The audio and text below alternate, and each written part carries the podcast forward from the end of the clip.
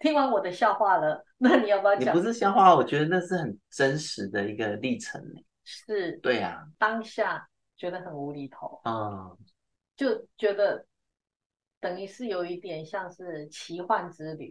但说着就说真的，就是在生命有时候就是冥冥之中有一些推力，让我们一步一步的推到一些位置。嗯、是，当我们如果一直没有去看，或是没有没有顺着那个推力去往前走的时候，其实我们就一直在同样的生命模式里面，好像一直鬼打墙一样。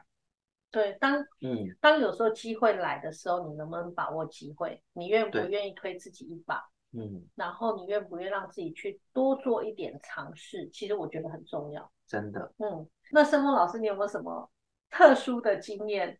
你是怎么探索到身心灵的？你应该是先成为心理师哦，对。但我自己成为心理师，其实我也不是本科的，就是我以前在考大学的时候，嗯、其实我一直就是，呃，想要。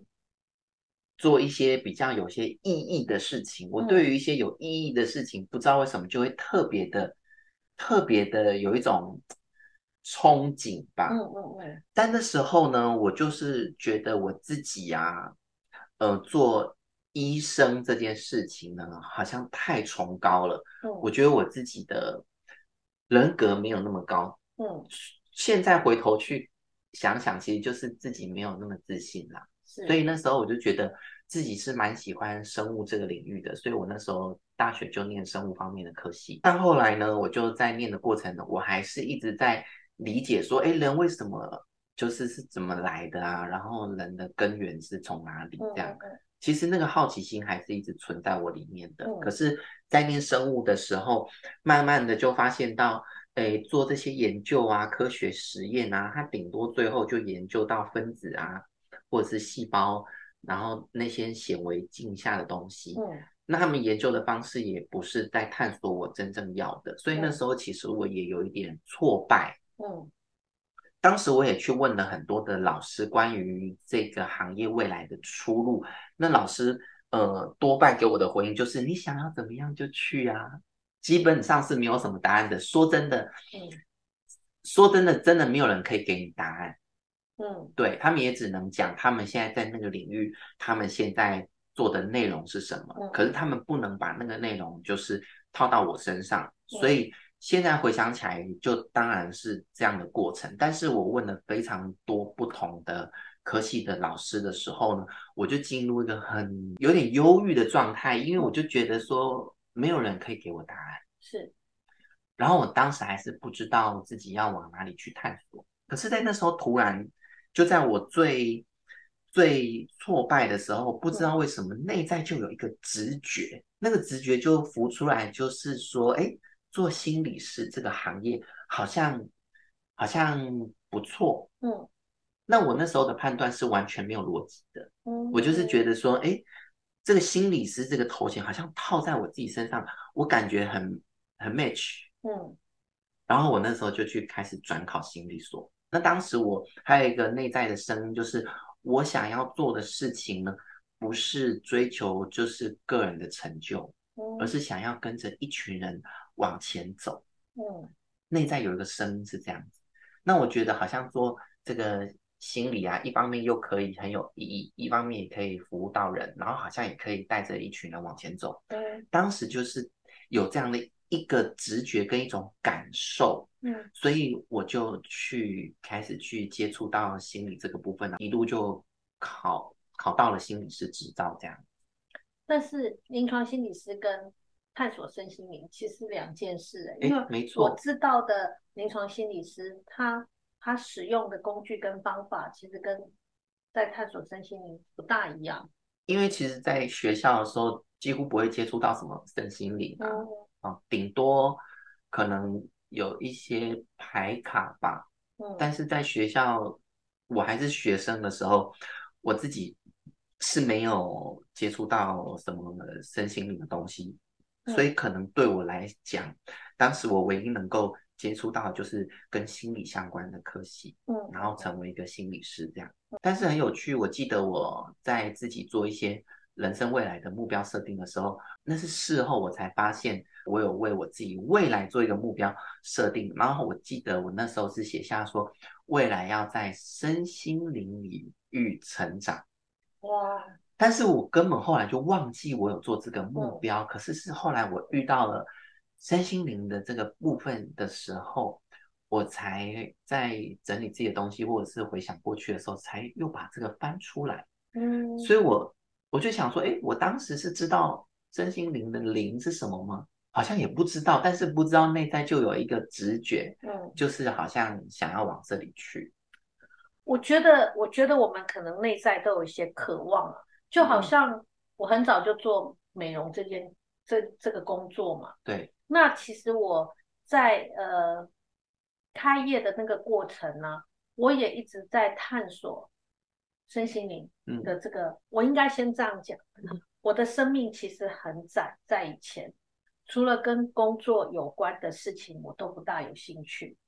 那你知道做美容，其实它有很多的疗程的变化。嗯，那时候我就知道印度有个阿育吠陀疗法，它就是在讲身心灵。嗯、我就一直很想学习这个方面的东西。对，但苦无门路。哦，嗯，然后 那时候我接触到的。身心灵都是从印度来的几个派系，对。但我觉得人生很妙，嗯，不是你的路径，你怎么样都进不去。哎，遇到了，但进不去，去对，对，没错。嗯，所以我觉得可能我们真的要把那个触角打开，把视野打开，然后可能有一些东西你一直在探索的，嗯，但你可能，呃，如果照我们以前的方法，你不会把你的目光放在这里。就像我说，我以前除了工作以外的。学习我都没有太大的兴趣，嗯，所以你的触角只会在这个方向，但我觉得我也很开心，我那时候没有碰触到，嗯，因为我如果那时候碰触到了，可能还是只是为了工作而学习，了解，跟现在的状况又会不一样，嗯。嗯，我觉得有时候是一个时间点，还有你是不是从你真的内心真的是。确定了某些东西，嗯，我觉得那个能量有没有到很重要。因为当时我，呃，当我后来我刚刚不是说我开始决定说，哎，要转到心理的这个部分的时候啊，嗯，我决定要成为一名心理师的时候，当时我还没有任何的心理系相关的资源，但就在我决定想要往那边去，要准备那边的考试啊什么的时候。就我的好朋友，就刚好在心理系的一个学长那边做实验，然后那个心理系学长就，心理系学长就打电话跟我聊了，应该有两到三小时。聊完之后，他就说我可以去他那边做小帮手，嗯，所以我就用这样的方式到，就是开始去学一些实物的一些东西，对。然后我觉得这就是很神奇，就是当我们自己内在已经确定了某些事情的时候，哎，那个缘分好像很快的就啪啪啪，就让。我们自己很快就到位了，嗯，对啊，可是前面在犹豫的时间就会很很久，是。在在酝酿，可能是在探索期，或者是在考验你是不是真的有那个决心吧，嗯嗯。嗯，对啊，那当我当我后来开始从事这个心理智商这样的工作的时候，他他其实还没有真的就是跟身心灵这么的有关联，嗯，但因为。我自己呢，在从事这个心理智商的工作的时候，我还是觉得有哪里怪怪的。嗯，一方面就是我自己的生命是，我觉得我的内在是有一些需要被处理或协助的部分。一方面是我自己是呃很敏感的人，所以我从小很多的感受啊，或我对于一些事情的想法啊，我都看到的观点。都跟很多人或大众不太一样，然后我就越来越觉得自己很怪。那后来我就把这些想法或这些感受呢，都藏得很深。嗯，所以我最大的一个很痛苦的来源，就是一方面我不知道自己要往哪里去，另外一方面就是几乎没有人可以理解我的感觉。嗯，所以当时，嗯，我就看这些，不管是我在精神科的智商的个案，或者是我后来又辗转。去到一些大专院校做辅导师的心理师啊，那时候我都觉得，说真的，很多人的问题，我都觉得跟我自己的感受比起来，我都觉得好像还好而已。所以我也不知道为什么，我就是自然而然有一些反射的一些方式，可以去协助他们。嗯，而且说真的，处理的我不能说全部，但多数的都还算不错。不管是我的主管啊，或者是我的督导啊，他们也算都蛮赞赏我的。但我就觉得我心里一方面觉得我自己这么的痛苦，嗯，我是不是有资格去帮你做疗愈？但另外一方面，我就是总觉得还是有哪里没有到位，嗯，就是有一种好像还在某一个地方打转的感觉。所以我后来做了几年之后，我有一年我真的觉得我没有办法再做下去，所以我那一年我是休息了接接近一整年。我那时候觉得我自己可能没有办法再做智商，因为我那时候。看了很多人的生命故事，然后我自己也有很多自己的生命课题没有去解开。嗯，对。那你那一年做了哪些事？我那年就没有做事，我就做一些副业。哦，对。所以就是你觉得你我暂时转移我的注意力，对某个程度有、嗯、有一点过不去了。没错。嗯，我还记得那时候，后来我在上身心灵的课程的时候啊，有一个小问题。就他让我们在一个卡片上写下你最痛苦的事，当时我直接浮出来的直觉就是找不到 往前进的路，哇！然后我自己觉得很奇怪，因为我是直觉写出来的，但是我也不知道为什么我自己写出了这句话，但是我写下来的时候，我其实是很悲伤的，嗯，然后那是后面才知道的事情嘛，嗯嗯嗯，那那时候我休息了一年之后呢，自己就觉得好像。也又休息的差不多了，嗯，还是要再往前走。所以当时呢，我就给自己有一些基本设定，就是第一，我不想要再回到医院，因为我太敏感，在医院的磁场有点混杂，我真的那时候的我是没有办法承受的。嗯，第二就是，嗯，我想要有一个比较时间弹性一点，诶，然后结果在一零四上啊都没有看到适合的缺，但我就告诉自己。就再再等等，不要太着急。嗯，哎，然后很有趣哦，就在我设定完这个目标，应该是过了不到一个月吧。嗯，就网络 Facebook 就有一个陌生人主动讯息我。哇！他就在台中的一家自然医疗诊所工作。嗯嗯嗯。当时我看了那个诊所的资料跟介绍之后，我就觉得这里好像是我要的哦。嗯。很多时候我判断都没有逻辑，就是直觉。然后我就。我就毛遂自荐说：“哎，你们那边有缺心理师吗？”后来可能因为他们就觉得可以让我去试试看，他们就让我进去。然后一样，就是我在那边的时候就开始跟着他们去学习如何做一对一的咨商跟疗程。然后他们的手法真的是让我有有点紧张，因为他跟我以前做。比较我们传统的心理咨商或治疗的方式是不太一样，比方说一些很深的一些冥想，嗯，或者是他会甚至做到有点像回溯，嗯嗯嗯，然后有时候会不是你这辈子的一些印记，是，他会跑出来，但是那疗愈师都很厉害，就是他们不知道，好像仿佛空间有一些魔法一样，他就。会在某个状态，比如说把手放在他的某个位置，他就马上从很夸张的情绪就安定下来了，或者是把他的拇指放在他的心轮，嗯，他马上就深呼吸就平静下来了，哇，然后就感觉有些东西松开了，然后我就觉得太神奇了，这什么地方？然后那时候呢，就是那个诊所有一个仪器可以测量脉轮呐，嗯，然后我也去测了，嗯。然后当时呢，就是他们都看到我就说：“哎呀，你等到那个谁谁谁再帮你看啦。”都好像不想要帮我解测这样。嗯。后来我就终于录到一个就是同事，然后他就稍微看了一下，然后他当场他快哭出来。嗯。他就他就说：“你你的心轮怎么会碎成这样？”然后我当时是我第一次很深的觉得被同理。嗯。因为我就觉得说。我平常我就很努力扮演好我该扮演的角色，是，然后就算是做心理师，我也做的还不错，嗯，可是我内心的痛苦好像没有人知道，我已经快要不行了。嗯，可是，在那个当下，他也没有讲什么话哦，他就是看那张纸而已。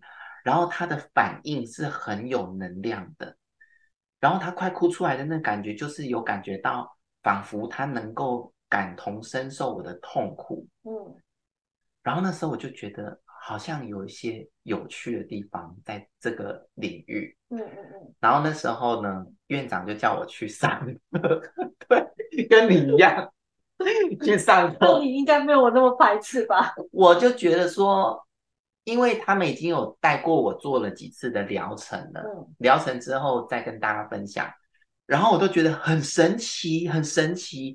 然后我就觉得处理很多很。很可能我以前学到的方式几乎是要很久才能处理的一些问题，他这样几次就整个松开，然后我就觉得很神奇，所以其实我是抱持一个很深的好奇，嗯，一方面我开始有一些改变，那一方面我非常好奇，所以我就开始也去上了课。哦，嗯，关于我们上课的奇幻之旅呢，我们可以在下个阶段 再来好好的聊。可以，可以，可以。不过我我我真的觉得，还是回过头来，我们讲了这么多的有趣的事情，其实只是想要让大家知道，你并不孤单，因为其实我们里头都埋了很多的跟别人不大一样的想法或看法。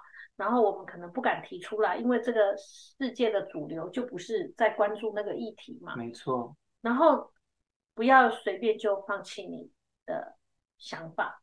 对啊，所以其实说真的，如果不是因为我自己有这样一个过程，跟这样内在很多受伤吧，这些说痛苦的一些感觉跟经历，我一个从就是学校毕业，然后就以一个这样的方式做心理师的人。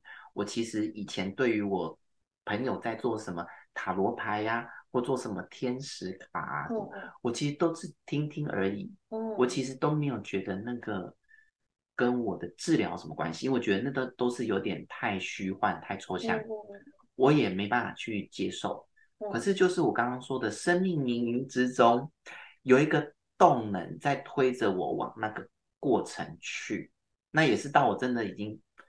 真的不行了，然后，然后到那个点了，哎，然后就遇到这个诊所之后，开始就就一个一个很顺的流就转过去，嗯，所以啊，我也是这样才会开始接触到身心灵的。有机会一定要让你尝试一下我的塔罗牌的功力。你的功力我已经看过很多次了，我好像没有帮你解过牌卡，有吗？有啦有啦，哦，有，OK OK，对啊，这个也是一个很。很奇妙的事情，就是你刚刚讲你是高敏感的体质嘛、嗯？那其实我也是，嗯，但是我小时候，嗯、呃，有一觉得这样的体质对我来讲有点累，对，因为你太太清楚了，对，然后有时候你会觉得，哎，这个大人怎么了？他为什么讲的话跟心里想的其实是不一样的？哦，对，这我也深有共鸣，对，然后你就会觉得。这个世界很分裂，很矛盾。对，那到底怎么了？什么才是真的？真的，对。但但小时候你没办法嘛，你为了让自己舒服，嗯，其实我就把我的那个高敏感的那个体质给关掉。对，没错。然后就让自己不要再去接收任何的讯息。嗯。但但是其实这样久了，本来是一个蛮有灵气的孩子，就会变得有点顿顿的。没错，真的是这样。嗯，你刚刚说那个。内心跟外在表达出来的不一致，这个我非常有共鸣。是，因为我小时候常常感觉到大人嘴巴讲讲一些东西，但是他们内在的的，的那个散发出来的能量都不一样。但是我们因为没有学习，所以不知道那个是什么，只是觉得有一种很强烈的冲突感在你里面，然后你会开始觉得这个世界不知道什么是真的，什么是假的。对，所以到底我要。按照我听到的语言去做事情，还是按照我感受到的方法去做事情？没错，所以在大人的这些语言也会慢慢内化到我们的脑袋里面的时候，嗯，我们未来在生命的很多道路上的时候，我们搞不清楚什么叫做聆听内在的声音，因为有些是我内在的声音，有些是脑袋的声音。我也有好一段时间我。我不知道什么叫内在的声音，因为就是有两种声音啊。嗯。然后我没有办法去分辨哪一个是真的，哪一个是假的。对，然后我就觉得非常的痛苦，让我无法做出任何的决定。然后我也想要给如果有同样的议题正在听我们聊天的朋友知道，就是嗯，其实我那时候发生了一件事情，我是当我开始学习跟探索之后，我才意识到的。就当我把我内在的声音关掉，那我也不去接收一些讯息，我没有办法跟自己连接的时候，我发现了一件很恐怖的事情。嗯，我根本不知道我要什么。对，没错。但我知道我不要什么。OK。所以，我这辈子就从因为。我不要这个，所以我选择这个；不要这个，选择这个。嗯。可是，如果你能够倾听你内在的声音，你可以很明确的给自己下一个目标或指令。嗯。其实我觉得会少走很多的冤枉路。但可能也是因为有有要有这个历程吧，才能让我们知道如如何。来陪伴一些正在走这条路的灵魂。呃，也是，但是只是说，我们既然已经发现了，嗯、也许我们可以提供给大家，让大家不要像我们以前这样子，明明只是要去阳明山，然后我们还要先绕去河湾山、阿里山，然后再绕回来阳明山。不用，我们其实可以就直接的、勇敢的去朝向自己的方向走。没错。嗯嗯，所以后来我在。